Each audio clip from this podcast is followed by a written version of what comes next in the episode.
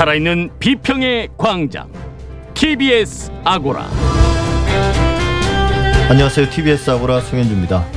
월성 원전 삼중수소 누출에 관한 포항 MBC의 보도가 큰 사회적 파장을 불러일으켰습니다. 그런데 한 정치인이 해당 보도를 비판하면서 지역 언론을 비하하는 발언을 해 무리를 빚었습니다. 우리에게 지역 언론은 무엇인지 미디어 광장에서 이야기 나눠보겠습니다.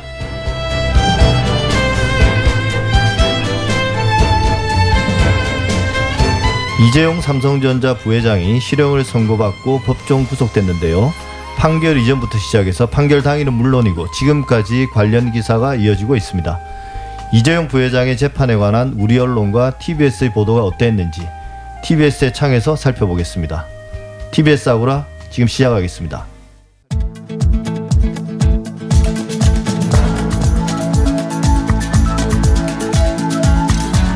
미디어 브리핑 시작합니다. 정상근 미디어 전문기자 나와 있습니다. 어서 오십시오. 안녕하십니까? 예, 오랜만입니다. 네, 오랜만에 뵙습니다. 예. 국민의힘이 그동안 TBS의 100만 구독자 운동이 사전 선거 운동이라고 비판했었는데요. 그 일일 합시다 때문에. 근데 결국 100만 구독 목표를 달성했다고요? 네, 그 연말 연초에 참 당혹스러운 뉴스이기도 했는데 이 TBS가 벌인 유튜브 구독 운동이 이 더불어민주당을 홍보하는 사전 선거 운동이다라는 것이 국민의힘 측의 주장이었습니다. 예, 말씀하신 대로 플러스 1 합시다라는 캠페인 이름이 이 기호 1번 이 더불어민주당을 의미한다라는 거였는데 아, 이후 TBS는 자체적으로 캠페인을 종료했습니다만 캠페인 두 달 만인 지난 18일 이 목표치인 구독자 100만 명을 넘어섰습니다. 그게 뭐 홍보 효과가 있었는지 모르겠습니다만 어쨌든 어, 달성했답니다. 네. 어, 그리고 다음 소식인데요. 앞으로 지상파 방송에서도 중간 광고가 나온다면서요? 네, 음, 네 지상파 방송을 자주 보시는 분들은 뭐 이미 하고 있는 거 아니었어 라고 하실지도 모르겠는데 엄밀히 따지면 그거는 이제 중간 광고가 아니었습니다. 그렇죠, 편법이었죠, 사실. 네, 네, 맞습니다. 이 지상파 방송은 방송 중간에 광고를 내보내는 것이 불법이었는데 어, 그래서 일종의 꼼수로 한 1시간 프로그램을 30분 뭐 이런 식으로 나눠서 뭐 1부, 2부 이렇게 방송을 하고 그 사이에 이제 광고를 끼워 넣었던 거죠. 예. 어, 왜냐면은 이 광고 주목도가 이 중간 광고가 훨씬 높기 때문인데요. 어, 지상파 입장에서는 과거에 비해서 시청자가 많이 줄었고 또 그 시청자들이 뭐 신생 방송국 또는 유튜브로 가고 있는데 이 과거 지상파가 압도적 힘을 지녔을 때 그 규제를 이어가고 있다라는 어, 주장을 하고 있었습니다. 어, 실제로 방송 광고 매출액이 이미 종편 등 다른 방송 채널 사업자들이 이 지상파를 5천억 정도 앞지른 상황인데 하지만 시청자들 입장에서는 이 중간 광고가 있어 기분 좋지는 않은 상황입니다. 예. 근데 이제 중간 광고뿐만 아니라 그 외에 지상파 방송에만 적용돼 왔던 그런 규제들을 상당 부분 풀어주는 걸로 어, 방향이 결정된 모양이더라고요. 네, 맞습니다. 앞서 설명드린 이 지상파 중간 광고 관련 내용은 이 방송통신위원회가 최근 발표했던 이 방송시장 활성화 정책 방안에 있는 내용입니다. 어, 해당 방안에는 중간 광고 외에도 여러 가지 지상파 규제 완화안이 있는데 대표적으로 현재 지상파 광고가 7가지 유형의 광고만 내보낼 수가 있거든요. 어, 그런데 그 규제가 대폭 줄어들 것으로 보이고요. 어, 그리고 지상파 방송은 이 개개별로 광고 유치를 할 수 없고 이 미디어랩이라는 업체를 통해서만 광고를 수주할 수 있었는데 뭐 이 부분도 아마 규제가 완화될 것으로 이 전면 재검토를 하는 것으로 지금 얘기가 나오고 있습니다. 어, 이 부분은 사실 이 헌법재판소에서 논의 중인 사안이기도 하고요. 어, 편성에 있어서도 규제를 푸는데 이 오락 프로그램의 최대 비중을 50%에서 60%로 늘리고 또 광고주의 상품 이름을 또 프로그램 제목에 그러니까 물론 이제 제한을 둘 것으로 보입니다만 이 프로그램 제목에도 사용할 수 있도록 개선한다라는 계획입니다. 예, 이게 결국 이제 지상파 방송들의 어떤 경영 상황을 개선하는데 도움이 될 건 분명한데요. 이럴 경우 좀 방송의 공공성이 위협받는다 이런 비판들이 분명히 있을 텐데 네. 이에 대한 뭐 보완책 같은 것들은 논의된 게 있나요? 어, 사실 좀 많은 언론이 그 부분에서 비판을 하고 있는데요. 그러니까 이번 발송, 방송 시장 활성화 대책의 취지가 이 방송의 공적 가치를 구현하자라는 건데 정작 방향은 이 공공성을 축소하고 방송의 자본화를 더 키우는 쪽으로 맞춰져 있기 때문입니다. 그러니까 오락 프로그램의 비중이 늘어나면 당연히 시청률이 안 나오는 이 교양 프로그램을 축소할 수밖에 없는 뭐 그런 상황이기 때문인데요. 어, 이렇게 되면 이제 주객이 전도가 되는 거죠. 종편이 처음부터 이제 특혜를 몰아주면서 뭐 거대하게 성장을 했는데 어, 게다가 또 이 넷플릭스 같은 온라인 동영상 서비스도 또 규제 없이 파격적인 제작과 편성을 보여주고 있지 않습니까? 어, 그런데 이 너무 지상파만 규제로 묶어놓으면 이 방송 시장이 너무 돈에만 움직이는 거 아니냐 좀 이런 지적이 나왔었습니다. 어, 그래서 이 지상파의 비대칭 규제, 그러니까 지상파만 묶어놓은 규제를 풀어주자라는 얘기가 나온 건데. 어, 그런데 이 공공성을 갖춘 지상파 방송을 링에 올리자 이런 게 아니라 이 지상파 방송을 이 종편이나 OTT처럼 이 자극적으로 만들어서 링에 올리면 뭐 시청자들은 그야말로 이 난장판이 된 방송 시장을 봐야 되는 거 아니냐 좀 이런 우려가 나오고 있습니다. 아, 그게 뭐 일종의 딜레마이긴 합니다. 네네. 그래서 이제 방송의 공공성을 강화하면서도 경영난에 빠진 지상파 방송들, 뭐 공영방송, 민영방송 할 것 없이요. 이 부분들을 어떻게 어, 좀 지원할 것인가의 문제 앞으로 계속 생각해서 풀어야 될 문제가 아닌가 싶습니다. 이러 이번에 나온 어떤 광고 규제 해제는 그 시작인 것 같고요. 네. 예, 뭐 KBS 수신료도 뭐 관련돼 있는 문제고요. 좀 다른 이야기 한번 해보죠. 이번에 검찰이 세월호 특별수사단의 수사 결과를 발표했는데 뭐 대부분 의혹이 무혐의 처분이 났습니다. 근데 그 안에 이제 포함된 게 당시 국민들의 지탄을 받았던 언론의 전원 구조 오보 네네. 이것도 무혐의 처분이 났다네요. 맞습니다. 이 세월호 참사 당시에 이 전원 구조 오보를 낸 방송사 보도 책임자들이 전부 무혐의 처분을 받았습니다. 어, 기억하시겠지만 2014년 4월 16일 이 세월호 참사 당시 세월호 승객이 전원 구조되지 않았음에도 어, 그날 오전부터 승객이 전원 구조됐다라는 오보가 쏟아졌는데 어, 이것은 한국 언론의 대표적인 보도 참사로 꼽히기도 하고 있습니다. 이 마음을 쓸어내렸던 유가족이 이 오보 때문에 배로 충격을 받았었는데요. 어, 유가족 등은 지난 2019년 KBS, MBC 그리고 MBN 보도 책임자 8명을 고소를 했는데 이들이 무혐의 처분을 받게 된 겁니다. 예, 검찰은 각 방송사들이 오보를 낸 점은 인정이 되지만 전원 구조가 허위라는 인식이 있었다고 보기는 어려워서 고의를 인정하기 어렵다고 판단했습니다. 예, 고의적이지 않은 오보는 사실 형사처벌을 받는 받기는 힘들죠. 네네. 불가능한데요. 형사처벌을 하는 게 사실은 불합리한 것이기도 합니다. 언론에 대한 어떻게 보면 어, 언론 자유에 대한 침해일 수도 있기 때문에. 근데 이제 문제가 되는 건 윤리적인 건 여전히 문제가 되는 건데 네네. 당시 방송사들이 정말 오보였다는 사실을 몰랐느냐 혹은 의심조차 하지 않았느냐 그건 또 별개의 문제지 않습니까? 어, 그렇습니다. 뭐, 근데 뭐 대부분은 그랬을 수도 있습니다. 그러니까 타 방송에서 전원구조 오보가 나오니까 이 부실한 사실 확인을 바탕으로 상당수의 방송이 전원구조 오보를 뭐 그대로 냈을 것이다. 뭐 이런 얘기가 나오는데 예.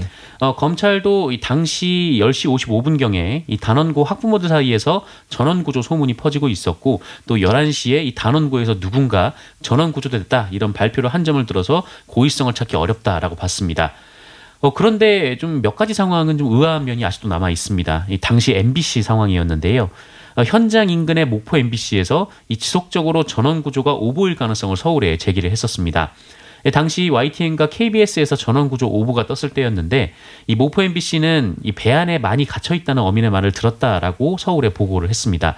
어, 그런데 서울 MBC가 그 보고를 들었음에도 전원 구조 오보를 내보냈던 건데요. 이 구조를 방해할 목적이 아니라고 해도 이해하기 어려운 그 당시 MBC의 반응이었는데 이 왜 그랬는지는 그 이유조차 이 검찰의 무혐의 처분에 따라서 밝혀지기 어렵게 됐습니다. 예, 현장에 있는 목포 MBC의 취재 내용이 더 정확할 수 있잖아요. 네네. 하지만 이제 서울에 있는 MBC에서는 그걸 이제 무시한 거니까 어, 그 이유 뭐 여전히 밝혀지지 않고 묻히는 거죠. 네네 그렇습니다. 예, 이야기 한번 해보겠습니다. TV조선이 MBN이 자신들의 프로그램 포맷을 표절했다고 소송을 걸었다면서요. 네, 이 TV조선이 지난 18일 그 MBN의 보이스트롯, 트롯파이터 등 두 프로그램이 지나치게 자사 예능 이 미스트롯 오디션 포맷을 베껴서 방송에서 저작권을 침해했다라는 이유로 MBN의 내용 증명을 발송했습니다. 어, TV조선은 지난 2019년 2월 선보였던 미스트롯이 큰 인기를 거둔 후에 예, 지난해 1월엔 미스터 트롯 그리고 지난해 12월에는 내일은 미스트롯 2 등을 선보였는데요. 어, 그리고 MBN이 지난해 7월 그 MBN은 트로트 오디션 그 보이스 트롯을 선보였습니다. 아, 그리고 지난해 12월 MBN은 보이스 트롯 우승자들이 출연하는 후속 프로그램 이 트롯 파이터까지 론칭을 했는데 이 부분도 이 TV조선의 편, 편성 방침과 좀 같은 부분이 있었습니다. 어, 그래서 TV조선이 MBN이 자사 포맷을 그대로 표절했다라면서 소송에 나선 건데 어, TV조선 측은 지난해 12월에도 여러 차례 내용 증명을 발송했는데 MBN이 별다른 대응을 하지 않아서 소송을 진행하게 됐다라고 밝혔습니다. 예, 사실 뭐 트롯 프로그램이 너무 많아서 뭐가 네네. 뭔지도 잘 모르겠는데요. 어, 이렇게 소송까지 걸 정도면 좀 심하게 좀 베낀 건 맞는 모양이네요. 네, 뭐 TV조선은 그렇게 주장하고 있는데 그 MBN은 뭐 전혀 다른 얘기를 하고 있습니다. 예. 그러면서 오히려 TV조선이 자기 프로그램을 표절했다 이렇게 예. 주장을 했는데 이 뭐냐면은 이 MBN의 프로그램 중에 이 나는 자연이다라는 프로가 굉장히 좀 인기를 얻고 있는데 그렇죠. TV조선이 그 프로그램이 인기를 얻자 이 자연에 산다라는 프로그램을 편성했다라는 겁니다. 어, 그러면서 MBN은 이 자사 트롯 프로그램은 TV조선과 좀 다르고 어, 오히려 TV조선이 자사 프로그램을 표절했다 이렇게 주장을 하고 있는데 어, 그런데 좀 삼자 입장에서는 뭐 서로 표절한 거 아닌가라는 생각이 좀 들 수밖에 없는 그게 뭐 좀, 네. 어제 오늘 일이 아니고요. 우리 방송의 고질적인 문제이기도 하고 그럴 수밖에 없는 또 여러 가지 어, 여건들도 있는 것 같습니다. 그렇습니다. 근데 이제 앞서 말한 것처럼 MBN이 별다른 반응을 보이지 않는다는데 네. 그 사이에 또 MBN은 다른 소송을 준비하고 있었네요. 네, 맞습니다. 이 지난해 10월 30일에 이 방송통신위원회에서 MBN의 6개월 24시간 영업정지 처분을 내렸었는데 어, 이에 대해서 MBN이 이 처분을 받아들일 수 없다라는 행정소송을 제기를 했습니다. 예. 어, MBN은 이와 함께 또 가처분 신청도 제기를 했는데 어, 방통위 관계자가 이 미디어오늘 이런 매체에 피소가 된 것으로 확인이 됐다라고 확인을 했습니다.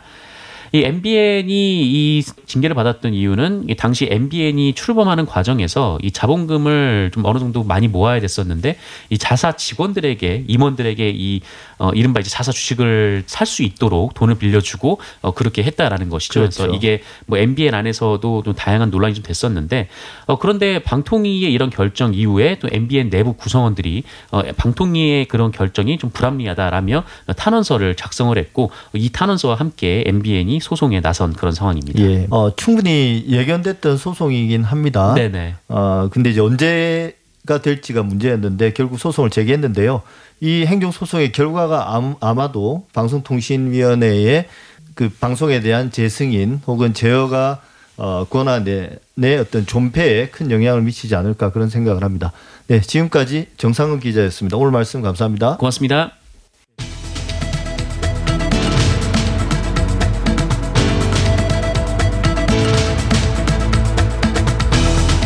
이슈의 논점과 사실관계를 짚어보는 미디어 광장. 최근 포항 MBC가 월성 원전에서 다량의 삼중 수소가 검출됐다는 보도를 했죠. 이를 두고 한 정치인이 방송 프로그램에서 어디 지방 방송 얘기를 갖고 그러냐 하고 폄하하는 발언에서 물의를 빚었습니다. 해당 보도의 정확성이나 공정성과는 별개의 문제로 지역 언론과 그 보도에 대해 선입견이나 편견이 있는 것은 아닌지, 지역 언론의 역할과 기능은 무엇이고 또 무엇이어야 하는지 경북대 신문방송학과 김현식 교수와 이야기 나눠보겠습니다. 전화로 연결돼 있죠. 교수님 안녕하세요. 예, 안녕하십니까. 경북대학교 김현식 교수입니다. 예, 앞서 김의원 국민의당 서울시당 위원장의 발언을 언급했는데요. 어디 지방방송이라는 표현, 그다음에 뭐 가짜뉴스다, 어용방송이다, 상당히 모욕적인 말 아니겠습니까? 그러니까 기본적으로 지역 언론은 신뢰할 수 없다는 뜻으로 해석될 수 있을 것 같습니다. 논란이 된 이번, 이번 발언 어떻게 생각하십니까? 어, 포항과 경주 지역은 우리나라에서 최근 지진이 자주 발생하는 지역이기도 합니다. 예, 그리고 또 원자력 발전소가 다수 위치해 있고요. 그래서 이제 그곳의 주민들은 누구보다도 원자력 발전소의 운영에 관심이 많고 또 방사능 피폭에 대한 두려움도 많이 갖고 있는 분들이죠.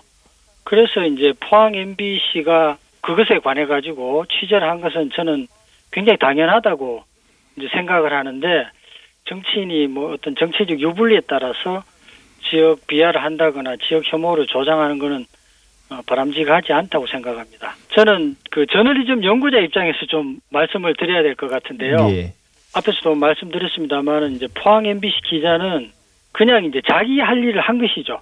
그렇죠. 뭐- 제대로 한 거죠, 예, 사실은. 예. 포항 MBC 기자가 무슨 자료나 통계를 개발하거나 창조한 게 아닙니다. 기존에 나와 있는 보고서 자료를 인용해서 거기에 이제 팩트에 기반해서 보도를 한 것이죠. 그래서 우리가 일반적으로 방송 보도의 이제 비판은 일반적으로 그 보도의 근거가 확인된 사실이냐 아니냐를 따지는 데서 이제 출발을 하는 것이죠. 만약에 이 원칙이 무너지면 이제 그거는 방송 기사나 신문 기사가 아니라 소설이 되어 버립니다. 그렇기 때문에 우리가 이제 저널리즘이라고 할 수가 없는 거죠.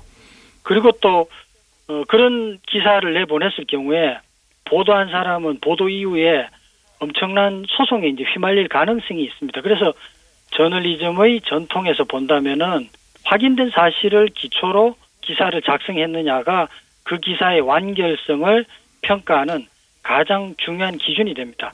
그래서 이번에 그 정당의 이제 위원장이 그 기사를 비판하려고 했다 그러면 이게 지역 방송이냐 아니냐가 아니라 그 기사가 충분히 확인된 자료를 갖고 보도했느냐 그리고 그 근거가 충분히 객관적이냐 이걸 이제 예. 따졌어야 했던 것이죠. 예. 예. 근데 이제 우리 언론의 수도권 중심 시각에 대한 문제 제기는 어제 오늘 일이 아니지 않습니까? 그런데 사실 지역의 이슈라 해도 전국적 의미를 지닌 사안이 요즘은 많아졌습니다. 그래서 이번 포항 MBC 보도도 그렇고 지역 언론의 어떤 보도가 지역을 넘어서는 그런 전 사회적인 파장을 불러일으키는 경우도 많, 많습니다. 그리고 이제 또 지방자치가 발전하다 보니 지역적 다양성이 커질 수밖에 없는데요. 어, 그래서 지역 간 소통의 통로도 이제 많아져야 된다고 생각을 합니다. 그런 의미에서 이제 지역 언론의 역할이나 필요성 우리가 그부터 한번 좀 정리해 주시죠. 최근에 이제 지역 언론들 상황이 좋지 않습니다. 그럼에도 불구하고 이제 지역 언론이 감당하고 있는 역할은 아주 중요하다고 생각을 하는데요. 사실 우리 지역에서 그 제일 중요하다고 생각되는 부분은 뭐냐면은 지역 사회에 대한 환경 감시 기능이라고 생각을 합니다. 예. 물론 뭐 정보를 전달하고 갈등 주체들의 어떤 조정을 하는 상관 조정 기능도 있고 문화 창달 기능도 있습니다만은 어쨌든 지역 사회에서는 이 지역 사회의 여러 가지 주체들과 지방자치단체를 감시하고 비판하는 그 핵심적인 역할이 지역 언론에게 요구되는 가장 중요한 기능이라고 할 수 있죠. 예, 그건 뭐 중앙의 언론이 대신해 줄 수 있는 건 아니니까요. 예, 맞습니다.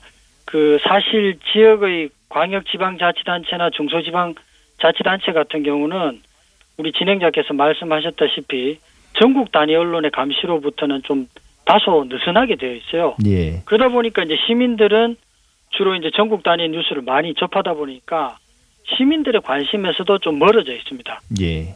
그래서 이제 이런 부분들을 이제 충분히 메꿀 수 있는 게 지역 언론이라고 할 수 있겠죠. 그 다음에 이제 지역 기업들도 마찬가지입니다. 그리고 뭐 국회의원은 우리가 뉴스나 신문에서 어떤 활동을 하고 있는지 잘 알고 있어요. 그런데 실제로 우리 지역에서 활동하고 있는 시의원이나 구의원 같은 기초자치단체의 지방 정치를 하는 사람들에 대해서는 우리가 아는 정보가 별로 없거든요. 예. 그래서 그렇기 때문에 지역 언론의 가치는 여전히 중요하다. 이제 이렇게 말을 말씀드릴 수 있을 것 같고요. 예. 그 다음에 이제 중앙 정부가 어떤 정책을 실행함에 있어서 지역에서 제대로 시행되고 있는지 그리고 중앙 정부의 정책이 지역의 현실과 부합하는지를 알려주는 그 매체가 바로 지역 언론이라고 생각합니다. 그래서 지역의 목소리를 또 외부로 발신하는 것, 그 역할을 담당하는 것도 어, 지역 언론이 아닌가 이제 그런 생각이 들고요. 예. 어, 정치나 이런 행정 분야 이외에 또 문화적인 측면도 제가 이야기할 수 있을 것 같습니다. 우리 한국이 최근에 뭐 케이팝이나 한류를 통해 가지고 전 세계적인 그 주목을 많이 받고 있습니다. 이렇게 우리 한국이 갖고 있는 문화 가치와 콘텐츠들을 가장 훌륭하게 생산할 수 있는 것도 어, 지역 언론이 갖고 있는 역할, 기능의 하나라고 생각을 합니다. 사실 외국인들이 한국을 방문해서 서울에만 머무르는 게 아니잖아요. 그 뭐 서울에서 어, 맛집만 들러보고 그냥 가는 게 아닙니다. 예. 그래서 어떻게 보면 가장 아름답고 가장 훌륭한 한국의 모습은 지역에 있다고도 생각을 하는데 이러한 지역이 갖고 있는 문화적 잠재력을 가장 밀착해서 취재를 하고 또 우리 독자들이나 시청자들에게 이제 전할 수 있는 것이 뭐 지역 일론 언론이라고 할 수 있겠죠. 예. 근데 이제 우리가 방금 말씀하신 것처럼 어떤 지역의 문제들을 밖으로 발신할 수 있는 곳으로서 지역 언론의 필요성을 말씀하셨는데 예. 뭐 이런 또 비판도 있지 않습니까? 이제 지역 언론이 뭐 지역 이기주의를 부추긴다든지 혹은 이제 지역의 기득권 세력과 뭐 유착해 있다라든지 이런 문제들은 어떻게 평가하십니까? 예, 그런 부분도 우리가 충분히 이제 생각해 볼 수 있는 문제죠. 왜냐하면 지역 언론의 상황이 그렇게 녹록하지가 않기 때문에 지역 언론에 가해지는 외부의 다양한 여러 가지 통제 압력들을 이제 생각해 볼 수 있습니다. 그래서 어, 외적으로 드러났을 때 지역 언론들이 어, 지역의 어떤 주된 세력들의 어떤 압력에 따라 가지고 저널리즘 실천을 하게 되는 경우도 어, 없다고 할 수는 없을 것입니다. 예. 그럼에도 불구하고 저널리즘의 본질이라는 것은 어떤 현상을 분석하고 그 현상에 대한 부조리나 부정을 수용자들에게 이제 전달하는 것이기 때문에 지역 언론들이 감당할 수 있는 기능들은 뭐 상당히 아직까지 많이 남아 있다고 예. 보고요. 오히려 이런 어떤 지역 간의 갈등, 그 다음에 지역 이기주의라는 어떤 이런 부분은 중앙 언론이 지역에 관한 보도를 할 때 그런 부분들이 때로는 많이 도드라질 때가 있습니다. 예. 쉽게 말하면 지역의 문제에 대한 어떤 맥락들을 제대로 파악하지 못하고 A라는 지역과 B라는 지역 간의 갈등이 있었을 때 어떤 양비론적인 측면에서 그 사안을 바라보고 어, 이것은 지역 이기주의에 따른 문제다라고 굉장히 단순화시켜 버리는 거죠. 그러니까 프레임인 거죠.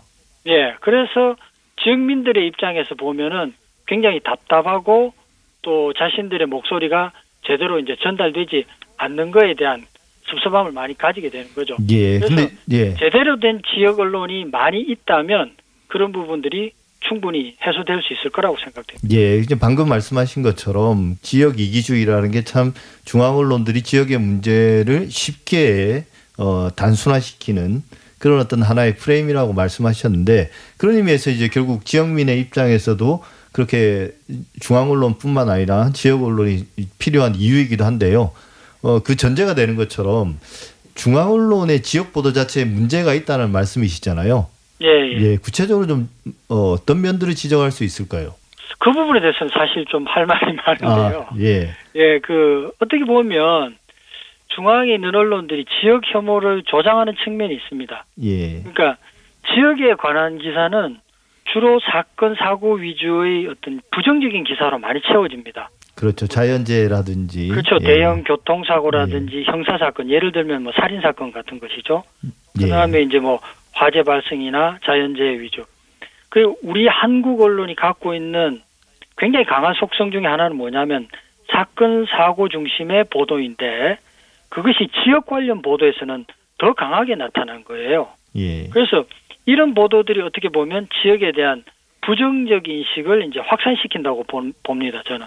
예. 그래서 지역은 낙후한 곳 혹은 열등한 곳이라는 이미지가 그려지게 마련이죠. 이런 것들이 이제 계속 접하다 보면은 수용자들의 이제 인식 속에는 자기도 모르게 어떤 스키마가 예. 자리 잡아 버리는 거죠. 그래서 우리가 일반적으로 휴가를 즐기러 간다, 혹은 맛있는 것을 먹으러 간다. 그래서 일회성, 이회성으로 뭐 이렇게 지역을 방문할 수는 있지만 지역은 사람이 살 때는 못 된다. 혹은 뭔가 모르게 모르게 불편한 곳이다라는 그런 어떤 인식이 자리 잡게 되는 거죠. 예. 그런 점에서 이제 중앙의 언론들이 지역을 어떤 식으로 보도하는지에 대해서 반성이 있어야 되고 그분 그 부분들을 좀 더 구체적으로 점검하는 계기들이 있어야 되지 않을까 그런 생각이 듭니다. 예. 근데 이제 현실적으로 우리 지역 언론이 지역의 기득권 세력과 밀착해 있다 이런 비판도 있고 지역 이기주의를 부추긴다 이런 비판도 있지만 네. 또 오히려 지역 언론이 아주 건전한 곳도 되게 많더라고요. 예, 실제 이제 쭉 분석해 보면 예. 근데 이런 목소리들이 사실 잘 전달이 되지 않지 않습니까? 그럼 현실적으로 지역 언론들이 소외되지 않고 지역의 사안들이 이제 공론화 될 수 있는 예. 근데 현실적인 방안들은 어떤 게 필요할까요? 여러 가지 방안들이 있을 텐데 정책적으로 예. 정부라든지 혹은 이제 언론 유관 기관들이 정책적으로 지역 언론을 지원해 줄 수 있을 것 같습니다. 얼마 전에 이제 그 포털 사이트에서 지역 언론의 기사를 좀 일정 비율 이상 제공하는 그런 어떤 규정을 담은 신문법 개정안이 이제 마련돼 가지고 앞으로 이게 최종 입법화가 될지 안 될지는 좀 기다려 봐야 되겠습니다만은 어떤 실효성 있는 방안들을 많이 고민하고 있는데 이런 부분들이 실제로 정착될 수 있도록 정부나 혹은 언론 유관기관에 애를 써야 될 것 같습니다. 그 다음에 이제 방송 같은 경우에는 어, 지역 방송의 어떤 쉽게 말하면 지역의 계열사들 혹은 지사들의 어, 자율성을 좀 확대하는 게 굉장히 좀 중요하다고 생각을 합니다. 예. 자율성이 확대되면은 지역에 대한 환경 감시 기능, 비판 보도 이런 것들이 늘어나고 또 지역 발전에 이제 도움이 될 거라고 생각을 하거든요. 지금은 어떤 본사의 어떤 일방적인 정책적인 결정으로 뭔가가 정해져서 어, 지역으로 이제 전달되는 그런 구조가 되고 있는데 지역사와의 어떤 상호 소통을 통해 가지고 뭐 경제적인 조건을 조금 더 완화시켜 주는 거죠. 예를 들면 어, 중앙에서 배분하고 있는 전파료나 어, 광고 수입 배분 이런 부분들에 대해서 좀 현실을 좀 개선해 주는 그런 방법들을 생각해 볼 수 있을 것 같습니다. 지역 언론 스스로를 본다 그러면 뉴미디어에 대한 접근을 조금 더 원활하게 할 수 있도록 시스템을 좀 구축하는 거죠. 그래서 이제 각 지역 언론사들이 자사의 콘텐츠를 어떻게 하면 수용자들에게, 즉 독자나 시청자들에게 어, 쉽고 편리하게 제공할 건가 하는 이런 부분을 좀 더 고민을 많이 해야 될 것으로 보고 있습니다. 예. 우리가 사실 지역 균형 발전이나 상생 이야기를 많이 하는데요. 그 출발이 또 지역 언론과의 상생 균형 발전이 아닌가 싶습니다. 지금까지 경북대 신문방송학과 김현식 교수와 함께했습니다. 오늘 말씀 감사합니다. 예, 고맙습니다.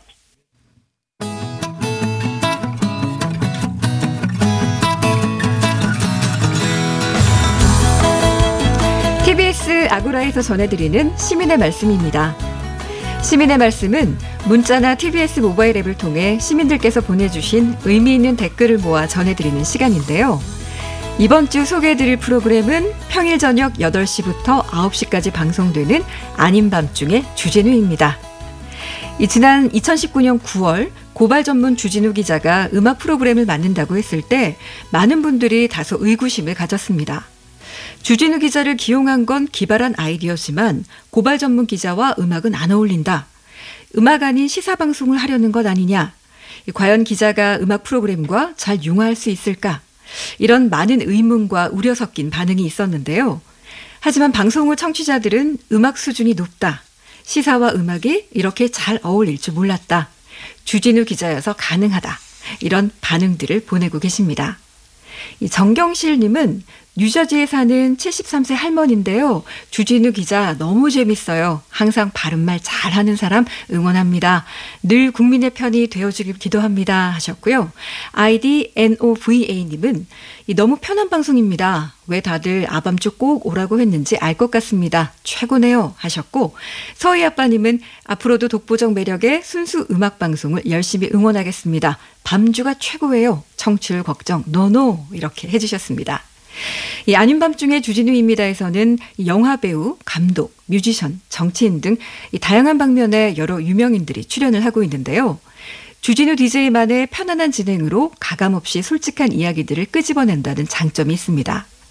하지만 얼마 전 한 출연자가 방송 중 영화 소개를 하며 욕설을 한 부분에 대해 한 시민이 방송통신심의위원회에 민원을 제기하기도 했는데요.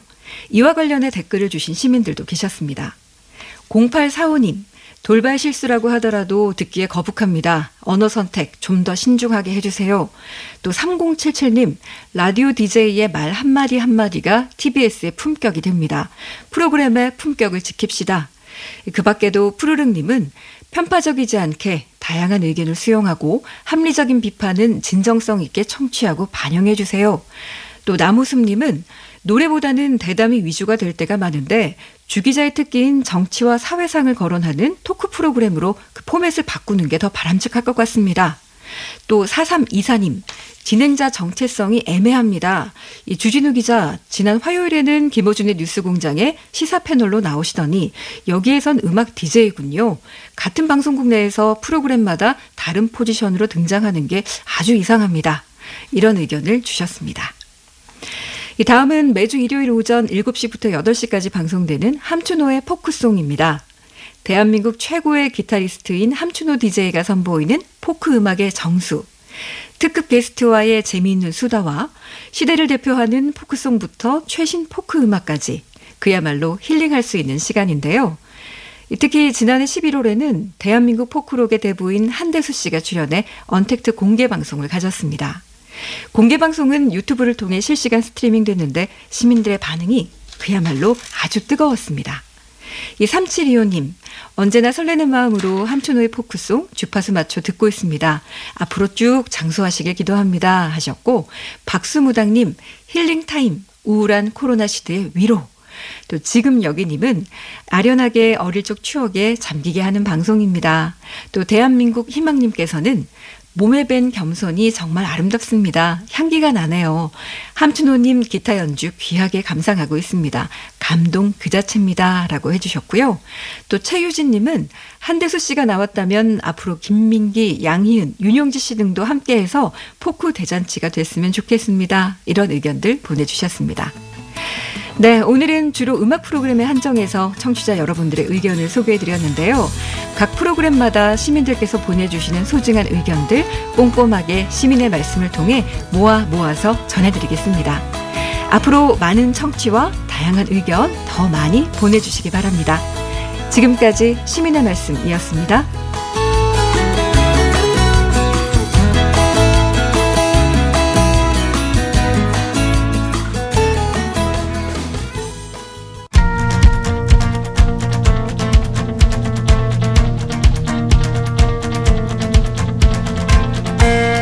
시민의 방송 TBS가 지난 한 주간 주목했던 이슈를 살펴보고 TBS를 포함한 우리 언론이 나아가야 할 방향을 같이 고민해보는 시간 TBS의 창입니다. 지난 18일 이재용 삼성전자 부회장이 국정농단 사건 파기환송심에서 징역 2년 6개월의 실형을 선고받고 법정 구속됐습니다. 재판에 대한 전망부터 시작해서 선고 당일 그리고 그 이후에도 후속 보도가 쏟아지고 있는데요. 오늘은 삼성 이재용 부회장의 재판 전후를 다룬 언론 보도에 대해 이야기 나눠보겠습니다. 민주언론시민연합 정책위원이자 중앙대 강사인 김수정 박사 나오셨습니다. 안녕하세요. 예, 안녕하세요. 예, 3년 이상을 끌어온 재판인데요. 그래서 어떤 결과가 나올지 어, 상당히 관심을 많이 받았습니다. 먼저 그 선고 이전부터 우리 언론들이 어떤 보도를 해왔는지 그것부터 살펴볼까요? 예, 그 이재용 삼성전자 부회장의 국정농단 사건 파기환송심 선고가 지난 18일, 그러니까 월요일에 있었습니다. 이 사안과 관련해서 바로 전주죠. 14일 목요일부터 네. 보도가 나오기 시작했는데요. 그 이 부회장을 선처해 주길 바란다라는 그 탄원서를 제출한 재기 인물들이 있다라는 보도였습니다. 이 탄원서 내용을 보면은요, 뭐 벤처기업과 대기업 간 상생을 위해 이재용 삼성전자 부회장의 역할이 필요하다. 또 삼성이 제일 맏형이다. 한국 경제에서 중추적인 역할을 하는 삼성의 총수인 부회장이 다시 구속되면 삼성뿐만 아니라 국가 경제에 부정적인 영향을 미칠 것이다. 어, 여기까지도 나쁘끄러운데요. 더 나아가면 어, 심지어 이런 제목도 있었습니다. 경제 혹한기에 삼성을 묶으시겠습니까? 오늘 이재용 부회장 갈림길. 어, 이 같은 보도를 보면은요, 그 이 회장 이회 이 부회장이 다시 구속된다면 삼성뿐만 아니라 국가 경제에 부정적이다. 또 삼성이 우리 경제에 차지하는 비중을 생각하면 재판부가 낮은 형량을 선고하는 것이 당연하다 싶다. 어, 마치 심지어는 그렇게 하는 것이 애국이다라는 논조가 보이기까지 합니다. 그 재계의 목소리를 대변해서 그 언론이 삼성 이 부회장에게 그 낮은 형량을 선고해야 한다는 여론을 만들려 앞장선 경향이 어, 보였다라고밖에 할 수 없을 것 같습니다. 예, 사실 뭐 그런 유형의 보도들은 뭐 꼭 이번뿐만 아니라 어떤 재벌 총수들에 대한 판결에서 그 이전에 항상 나왔던 어, 주장들이지 않습니까? 근데 이번에도 이제 뭐 그런 것들이 이제 되풀이 됐다고 볼 수 있는데 근데 막상 우리가 흔히 말하는 사모 법칙이 이번에 좀 깨지긴 깨졌습니다. 어, 그게 이제 충분히 또 예상한 사람들도 있고요. 근데 이제 실형이 선고되고 법정 구속되지 않았습니까? 바로 그 당일에는 또 어떤 보도들이 쏟아졌나요? 뭐 예상하셨겠지만 이 부회장에게 실형이 선고되자 총수 공백 사태다. 어, 그것을 우려하는 보도가 줄 잇습니다. 예. 뭐 재계 1위 삼성의 경영 시계가 멈췄다. 뭐 이재용 구속에 뉴 삼성이 멈췄다라는 기사가 어, 보이죠. 일단은 삼성 기업의 위기였습니다. 또 뭐 이어서 이재용 구속 하루 만에 시가총액 뭐 18조가 증발했다라는 보도도 있었고요. 4년 전처럼 대형 투자 올스톱이냐, 뭐 이재용 없는 삼성, 30만 직원 글로벌 전략도 멈췄다. 뭐 최악의 시나리오가 현실로 됐다라는 그 삼성전자의 위기가 크다라는 것이 부각이 됩니다. 예. 예, 어, 그리고 더 나아가서 어, 대기업의 오너가 이렇게 구속이 되면 어, 뭐 연매출 30조 원이고 임직원이 30만 명에 달하는 삼성그룹이 그 삼성그룹의 그 구심점이 사라졌다라고 해서 그, 그 오너의 위치를 좀 크게 부풀리는 보도들도 나오기도 하고요. 또 연이어서 나온 보도를 보면 그 삼성 기업의 위기는 글로벌 기업으로 나아가는 그 기업을 가진 한국의 경제 위기다라는 프레임도 나오기 시작합니다. 그러니까 삼성의 위기는 한국 경제의 위기로 보는 그 등치 프레임이 보이는 거죠. 뭐 사실 새롭지는 않은 프레임입니다. 어, 또 더 나아가면 이제 현재 그 반도체 사업 등에서 이제 삼성이 두각을 나타내고 있는데 뭐 반도체 투자라든지 또 인수 합병이라든지 또 뉴 삼성을 향한 당면 과제들이 전면 백지가 되지 않겠느냐 그런 우려들을 나타내기도 하고요. 심지어는 이제 애플이나 구글 또 TSMC 등 해외 경쟁 업체가 이 삼성의 상황을 활용해서 반사 이익을 챙기고 또 삼성뿐 아니라 한국 경제의 경쟁력까지 어, 뒤처질 수 있다는 그런 우려를 내놓기도 했습니다. 예, 그러니까 이게 어, 좀 막연할 수도 있는데요. 어쨌든 삼성전자 이재용 부회장이 이제 수감됨으로써 경영 공백이 발생하는 거 분명한데 그렇죠. 어, 그 효과, 그, 그 영향을 이제 부풀리는 네네. 그리고 이제 실제로는 인과관계가 없는 예를 들면 이제 주가 폭락 문제 같은 경우도 이재용 부회장의 어, 수감 때문에 이런 일이 벌어졌다라는 식으로 이제 그런 기사를 쓴 것도 좀 본 것 같습니다. 그 다음에 이제 최근에 이제 반도체 업계에서의 어떤 수요 폭증, 거기에 따른 어떤 공급 차질 이런 문제랑도 뭐 연결시키고 어쨌든 아까 말씀하신 것처럼 익숙한 그런 보도들이 많이 쏟아진 것 같아요. 네네. 예. 근데 이제 그러면 어, 우리 언론은 그랬다 치고 그 주요 외신들은 이 문제를 어떻게 보도했나요? 뭐 외신도 크게 다르지는 않았는데 또 그 정도의 차이는 좀 있는 것 같습니다. 네. 그 외신의 경우에는 그 이 부회장 구속이 삼성전자에 미치는 영향이 있을 것이다 정도 이제 전망을 했는데요. 블룸버그 통신 같은 경우에는 이제 세계 최대 전자기업 최고 결정권자가 수감됐다라고 전해, 전하기도 했었고요. 또 로이터 통신 같은 경우에는 최근 삼성이 장기화하는 리더십 공백 때문에 인텔처럼 점진적인 하락세에 처할 위험이 있다라고 분석을 하기도 했습니다. 뭐 일본 언론들 도 마찬가지긴 했는데요. 부회장이 법정 구속된 사실을 속보로 전했고요. 또 총수의 부재로 경영에 타격이 우려된다고 보도하기도 했습니다. 이 거대 기업의 사령탑 부재가 그 한국 경제의 불안연이 될 가능성이 있다고 보도한 통신도 있었는데요. 이렇게 보면 외신의 경우에는 국내 언론보다는 좀 차분한데 그래도 한국 경제에 적잖은 영향이 있을 것이다라고 전망한 부분은 어, 뭐 정도를 떠나서 어, 언급을 했다라는 부분은 뭐 유사한 것 같습니다. 예, 그건 뭐 경영 공백이 발생하고 그게 어떤 형태로든지 어, 좋은 영향을 미치지는 않을 않지 않겠습니까? 그건 그렇죠. 당연히 네. 이제 팩트인데 네네. 결국 이제 어떤 책임 소재를 묻게 되는 거거든요. 네네. 이게 누구 잘못이냐? 잘못을 저지른 사람 잘못이죠, 사실은.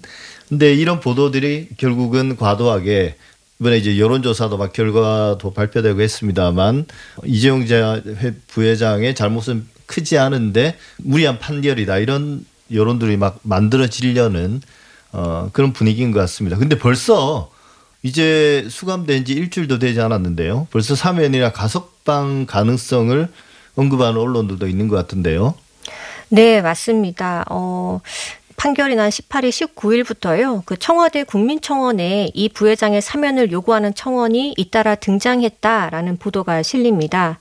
그 청와대 뭐 관계자에 따르면 그 이재용 사면과 관련해서 에, 뭐 70개에서 80개 정도의 국민 청원이 이미 공개 검토 프로세스를 거치는 중이라고 했고요. 심지어는 3.1절 특별 사면을 요구한다는 청원도 이미 올라와 있다고 보도가 나왔었습니다. 어, 뭐, 자세한 내용은 또, 그, 김기식 전 금강원장이 페이스북에서 썼던 내용에서도 볼 수가 있는데요. 김, 어, 전 금강원장은 이재용 부회장은 이미 1년여 수감 생활을 했으니 앞으로 8개월 정도만 수용 생활을 하면 형량의 그 3분의 2인 가석방 수용 조건에 충족된다면서 예. 어, 추석이나 뭐 늦어도 크리스마스 때 가석방 될 수 있지 않겠느냐 재판부가 그런 것을 배려한 것 아니겠느냐라는 의견도 언론 들이 인용을 하고 있는 것 같습니다. 예, 이게 꼭 언론이 만들어내는 게 아니라 이제 많은 보도들을 보면 실제로 어, 남은 형기를 고려할 때 올해 안으로 석방될 가능성이 있다. 그것 또한 이제 뭐 사실인 것 같습니다. 그러 거기에 맞춰서 이제 판결 형량을 조절했다는 그런 어떤 음모론 아닌 이야기들도 많이 나돌더라고요. 근데 이제 TBS 이야기를 좀 해보죠. TBS 같은 경우는 좀 다른 언론과는 달리 그동안 이재용 부회장의 어떤 불법 행위와 그다음 재판 과정 그리고 언론 보도에 대해서도 상당히 비판적이었거든요. 네, 네. 이번에도 이제 주요 시사 프로그램들 아침 저녁 시사 프로그램들에서 이 내용을 좀 비중 있게 전달했는데요. 구체적으로 어떻게 다뤘습니까? 네, 뭐 아무래도 그 삼성 저격수라고 불리시죠. 뭐 이제는 재벌 저격수라고 불러달라는 그 주진우 씨의 이야기를 하지 않을 수 없을 것 같습니다. 그 아침 방송에 그 김어준의 뉴스공장에서 18일과 19일 이재용 부회장 구속과 관련해서 방송에서 다뤘었고요. 19일에는 주진우 씨가 출연해서 그 이번 선고에 대한 이야기를 나누기도 했습니다. 예. 그 조진우 씨의 경, 어, 말씀을 들어보면 뭐 이번 선고는 좀 가석방을 염두에 둔 형량이라고 생각한다. 너무 약한 형량이다 라고 아쉬움을 나타내기도 했었고요. 그 준법감시위원회도 범죄를 저지른 다음에 만들고 나서 앞에 범죄를 감해달라는 것은 말이 안 된다 라는 대담을 이어갔었습니다. 에, 비슷한 맥락인데요. 그 18일 명랑시사 이승원입니다 에서도 그 박용진 더불어민주당 의원의 의견을 들었었습니다.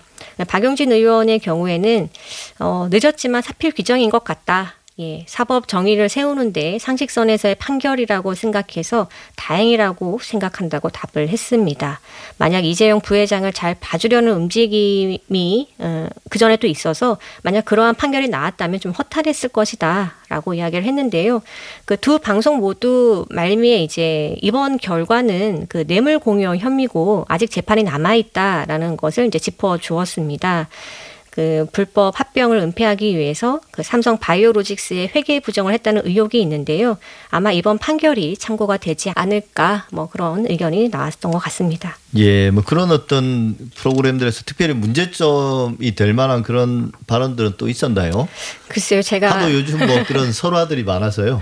아, 저는 좀, 어, 그 내용보다도 이 이재용 부회장 언론 보도 관련해서 이, 이 언론 비평 프로그램들이 좀 많았더라면 좀 다양한 이야기가 나왔을 텐데 라는 좀 아쉬움이 있더라고요. 그 저널리즘 토크쇼 제이 같은 그 비평 프로그램이 있었더라면 이번에 그 언론 보도에 대해서 좀 다뤘을 텐데 지금 시즌 2가 좀 끝나서 아쉽습니다. 어, 재벌 총수가 회사 경영에 부정적 영향을 미칠 때 흔히 오너 리스크란 말을 씁니다. 언론도 그 말을 써왔습니다. 그런데 삼성만은 예외입니다.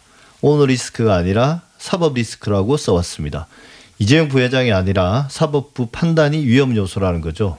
언론이 국가 경제나 시장, 삼성 주주의 시각이 아니라 모든 문제를 이재용 부회장의 시각으로 본다는 걸 단적으로 보여주는 말이 아닌가 싶습니다. 지금까지 김수정 민주언론 시민연합 정책위원이었습니다. 오늘 말씀 감사합니다. 예, 감사합니다.